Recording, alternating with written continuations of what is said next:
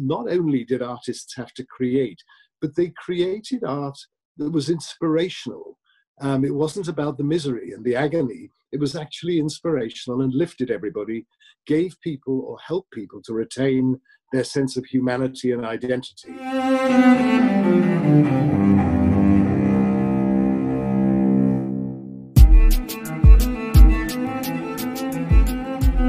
Welcome to Arts Engines. I am your host, Aaron Dworkin, and today's guest is Clive Gillinson, who serves as both executive and artistic director of the famed Carnegie Hall.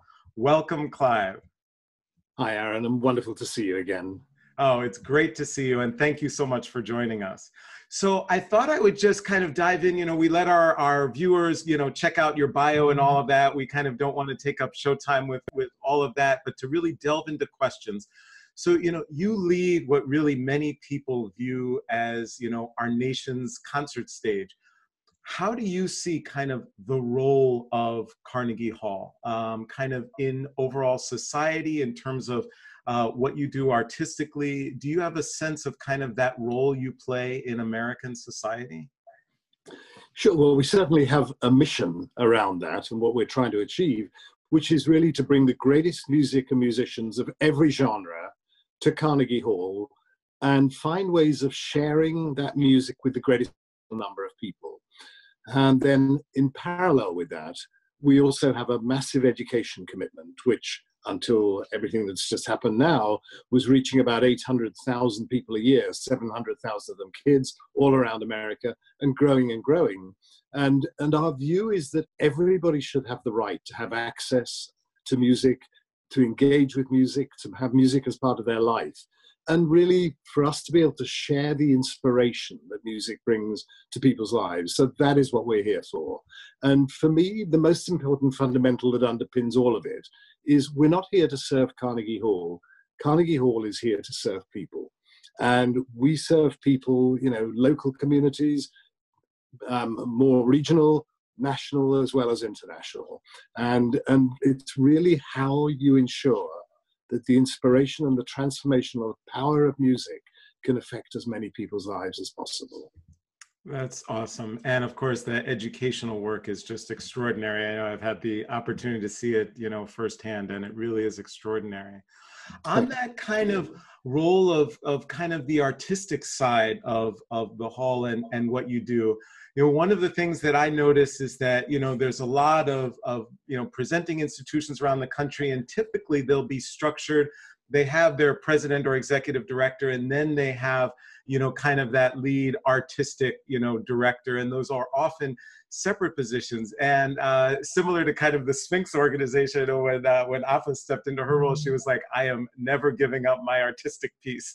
I, uh, I want to kind of hold on to that. But in leading both the artistic and all of the administrative functions of the hall, can you just kind of talk functionally for a lot of our viewers who might be arts leaders themselves and thinking about how they're structured, kind of both why you chose to uh, kind of, um, you know, hold on to both of those pieces and kind of have that oversight, and how you feel structurally that works for the organization? Well, firstly, to say, I don't think I'd be interested in the job unless the two were combined, because I think what is fascinating is how you work together in developing a mission and developing your contribution to society in general, but then finding how you make the money work. And I always, my philosophy has always been money follows vision, and therefore you've got to dream beyond your means. Now, if you separate the executive and the artistic, then to some extent there's going to be a danger that the executive will say, this is all we can afford. Um, whereas if you're both, you can kind of have the crazy dreams, but it's then your responsibility to make them happen. And, you know, and I think that's why it's good that it's in the same place, because otherwise I think it's very difficult for an executive director to have an artistic director who's saying, let's reach way beyond our ability, which is what you always have to do in the arts. Um, but it's your job to find the money to do it. It's not mine. Um, you know, because I have to do both, it means however big a stretch we make, I then have responsibility as well for ensuring it can happen. And so I think that's actually really important. And it also means you will stretch further than I think you would otherwise. Wow. That's, I, that's powerful. And I think that's probably what's led to, so certainly under your leadership, you know, uh, Carnegie has done some extraordinary things. And it seems if I kind of were to take a snapshot of Carnegie's programming, you know, uh, you know, several decades ago and, and before your tenure, and then if I look at the last ten years, it seems like there's really been a shift. There's obviously transformative in terms of the diversity of the program in all ways, you know, kind of just cultural, genre, all types of things. Has that, was that kind of part of a, a vision you had coming in, or did that develop? How, how did you kind of achieve what really seems like a, a, a kind of an extensive shift in the, um, in the impact, the diversity, and, um, and the way in which the programming reflects the community in New York and even nationally? Well, I mean, yes, it was very much my vision. I felt Carnegie Hall was extraordinary, um, but on the other hand, I felt the potential was so much more than what we had achieved so far. And look, every organization continues to grow and develop, and, and the person who comes after me, I hope, will feel exactly the same, um, that the potential is yet greater. Um, and it always will be, and it always should be. Uh, but for instance, the whole issue of creating storytelling, um, the big festivals that we've started, and we've looked at lots of subjects, as you know. Um, uh, our most recent was migrations, looking at the impact that um, immigrants have had on developing American culture. But we've looked at the African-American cultural legacy. We've looked at Leonard Bernstein, Bern, Berlin, Vienna, South Africa, South America, the Venetian Republic. Um, we've looked at a huge number of different subjects, and we try and look at something really important every year. Now, doing that was a new project that I brought to the Hall, but not just through music, but working in partnership with the greatest institutions throughout the city, so that we could take, oh, sorry, so that we could take audiences on journeys of exploration across music, dance, film, theatre, literature, and so on. Um, so I feel we need to be an absolutely key partner with audiences about how we challenge everybody to explore and to, to make new discoveries and to look at things they might not otherwise have looked at.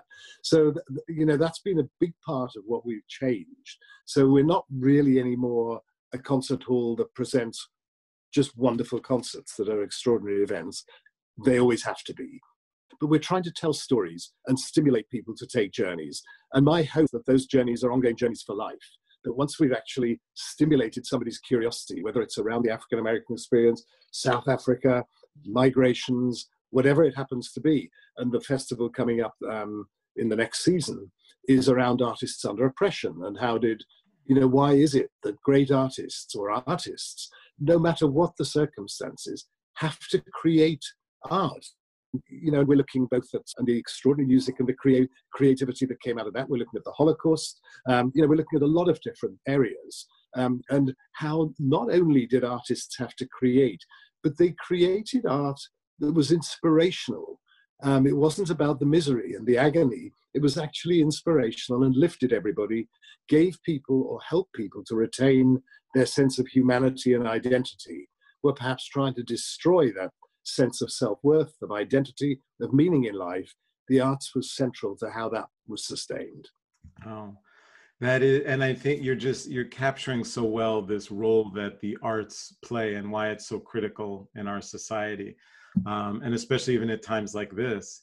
Though um, from a functional standpoint, right, we've got certainly a lot of, uh, you know, our viewers lead either organizations or ensembles, And, and they have to think about partnerships. When you think about all this work you just described, which so clearly requires kind of strong partnerships, is there just a functional way that you look at it or approach them in terms of, here's the criteria? When we look at a partnership, it has to be either these set of things, or is there a, any advice that you would have for those who are looking to establish partners with peer institutions, or those that might be larger or smaller than them? Is there kind of a best practices that you utilize? Well, I don't know about best practices. All I know is what we have learned along the way. And firstly, the most important thing we've learned is that if you want to do really important things that affect the lives of the greatest possible number of people you can reach, you cannot do it all on your own. You have to work with partners. So just as an example, our program Link Up for elementary school kids, we share it free with one hundred fifteen orchestras all around America, reaching, I think, half a million kids a year just through that. Now, if we tried to do that on our own, we'd be reaching twenty, thirty, forty, fifty thousand kids at the most. But by enabling others to succeed, giving them world-class resources, um, and helping to train them to deliver the programs, giving them obviously all of our curriculum, it means we're benefiting vast numbers of kids who would never otherwise, it would never be possible for us to reach them otherwise. Um, so that to me is why partnership is fundamental. Now, what drives it is sh- shared objectives and shared values. And so we always seek um, people, organizations who believe in the things that we believe in, but also who share our values. Now, we learned a very harsh lesson a number of years back where we tried to create a partnership with an organization around an education project, um, which was to do with uh, you know, creating exams and education resources. And it turned out that we were all speaking the same words, but the words weren't meaning the same thing. And, you know, when we said quality, largely ninety, ninety plus percent, ninety-eight percent ideally need to be satisfied, they thought seventy-five percent was fine um, of people being satisfied. And we realized very quickly that it all turned into an impossible situation because they were saying, this is going great. And we were saying, it's not good enough. So you end up effectively criticizing your partner, which is hopeless. You just can't do that, and because it's seen as criticism if you if you're setting different values. So we agreed amicably to part company, um, and and that was that. Um, so it does have to be about shared values, and the big lesson there was it's not just about the words; it's actually what the words mean to you, and that you've got to share the meaning as well. Wow, definitely. It's, uh, I think, a, definitely an incredible approach.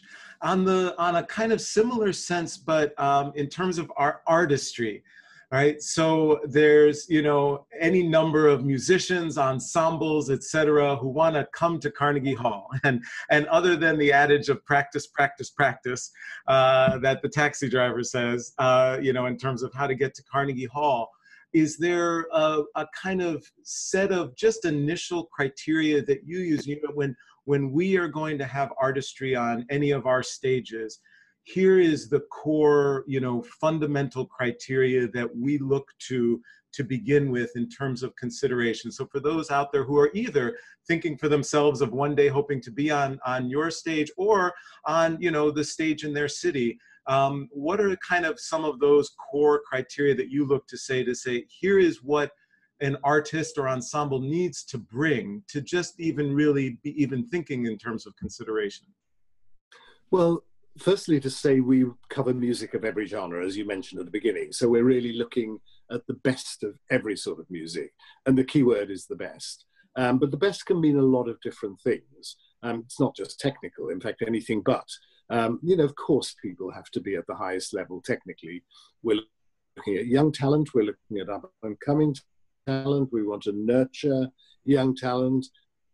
Um, but essentially, we want as well artists and organizations who have a truly individual and meaningful voice. They've actually got something to say, they've got something to communicate, something that we think is important. It's not just about pure, skillful competence. Um, in that, I mean, look, yes, there's a lot of people nowadays who have techniques. Um, for us, that is not the issue. The issue is a thing and being important to share. Mm-hmm. Absolutely. Awesome. And I think that is so important. And also, of course, then reflects what you were sharing about, you know, artists who are in times of challenge or oppression, and the way in which what they have to share is so powerful to so many people. The, Absolutely. Uh, to, to switch just a, a little bit, and we're running a little short on, on time, but uh, obviously we are in the midst of a global pandemic, uh, and that has uh, affected the arts as much, if not more, than so many other industries uh, that we have in our country. Um, as, as you look at it, and as you've had to address it, I would say kind of two questions. One, uh, what has been kind of the biggest impact or decision that you've had to make related to these external forces of the pandemic? And two, how do you see the, the future? You know, what do you see looking, you know, six months to a year ahead in terms of the impact of this? Do we return to normal or not? Well, in terms of normal, I mean, I think until there's a cure, until there's a vaccine, there won't be a normal, because people won't want to collect, or they won't feel safe collecting in um, smaller spaces where you get people crammed together. But that's going to be true of sports stadiums just as much as Broadway or any concert or theatre or whatever. Um, so that, that is some, in terms of normality coming back, um, from what everybody is saying, could be a year to eighteen months. We don't know um, in terms of cures and vaccines. Um, in the shorter term, I mean, obviously the toughest part of all of this for us has been, you spend years in this business working with the greatest artists in the world, trying to create what are their dreams and your dreams and putting all of this together. And then from March the thirteenth through July now, at the minimum, um, you spend most of your time pulling all of those dreams down, um, you know, because there's nothing you can do, um, you know, in terms of the specific concerts. And we're having to look at next season and the season after to see what are we going to be able to afford to do, because we'll lose about nine million dollars um, through to June thirtieth this year, this season. Um, and there's nothing you can do. I mean, the minute March thirteenth happened and everything goes out the window, um, you, you cut costs as best you can, but most of the issues are already decided for you. Um, so we've done our very best to cut costs, and it's still nine million dollars. Um, and we'll keep working on that and hopefully reduce it a bit. Um, but at the same time, not only are we working out what is actually going to be the model going forward, but we're also, of course, working out how do you use technology and how do you really look at connecting with people, sharing extraordinary art, extraordinary music in a way that is meaningful and personal. Um, so we've created a series called Live with Carnegie Hall, which we started this week, we launched this week, where we have an individual artist host, a great artist, who will be the host. They'll also perform. They'll invite some of their friends um, onto the program. So they'll, they'll talk to each other. They'll, each program will tell a story. Um, Titus Burgess did the first one, which was brilliant, and it was about Broadway and his love of Broadway and the people he cares about, and he had some guests. Yesterday, Yannick Nézet-Séguin, um, who's the music director of the Philadelphia Orchestra and the Met Opera, he did one which was basically looking at Beethoven, because he was going to do a Beethoven cycle here, um, two hundred fiftieth anniversary of Beethoven's birth, which had to be cancelled. So we spent the program exploring Yannick's view about Beethoven and the meaning of Beethoven and why he's so central for almost every musician. So each week we'll have two of those programs, but we're also looking much more broadly at how do we share all our education programs online. Until now, we've been driving more and more online so that we could increase benefit. Now, of course, this has exaggerated the pace, not the direction. Mm-hmm. um, but it has exaggerated the pace at which we're going to be transferring everything online, which will never eliminate the personal connection. Um, it's not an either or. These yeah. things are complementary. And so it means actually we'll have benefited, because in the long term, um, we will have, we'll be doing far more online, which means far more people will benefit from what we do. So we're trying to look at the same time, therefore, not only at how do you restructure and create another sustainable business in a different world, um, but also how do you use every means at your disposal to benefit the greatest number of people, which has always been our mission. Um, but this obviously has exaggerated the pace of how that sw switches online. Right, absolutely. Well, they're doing a phenomenal job at it. Uh, so one last just quick question on a personal level. As you've been trying to address this and, you know, and stuck at home and all of these things, where, you know, there's got to be some extraordinary, you know, challenges that you've had to address.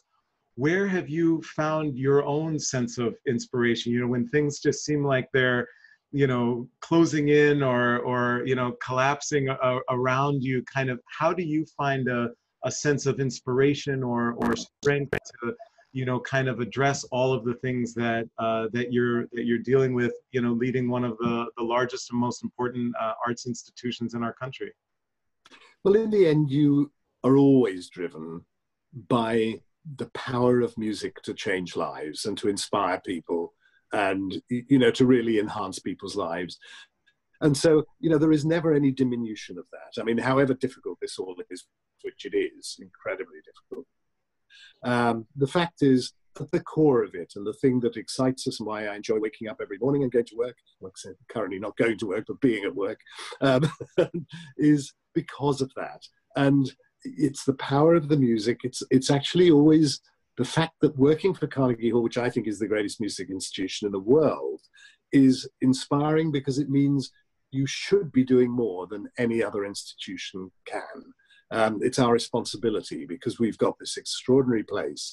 How do we use that to have a greater impact on the world than we could possibly have anywhere else? And then it's people. Everything's about people in my life as well. And I always feel it's down to people. I mean, the only reason you succeed is people. Um, and our team is phenomenal, um, very motivated, very creative, passionate about what they do. They've really thrown themselves into this. I mean, we thought that we worked really hard before this. Now we realized that was easy compared with this. Um, you know, it's morning till night, every night of the week, seven nights a week, seven, you know, seven days a week. Um, so, I mean, it is ferocious in that way, but everybody's given everything. And, and I think we will come out of this better. We will come out of it stronger. And that is the inspiration, but it's also the artists we work with. I mean, creating all these online resources, not one artist has said, what are you going to pay me? Because obviously we can't pay. Not a single person has talked about money. Every single person knows that we have a joint responsibility to contribute to people's lives in the best way we can in these very, very trying circumstances. And that's what everybody is doing and everybody wants to be part of. That is just, it is extraordinary. Clive Gillinson, you are truly one of the great arts engines in our field. Thank you so much for taking this time and sharing your expertise with us today. Thank you.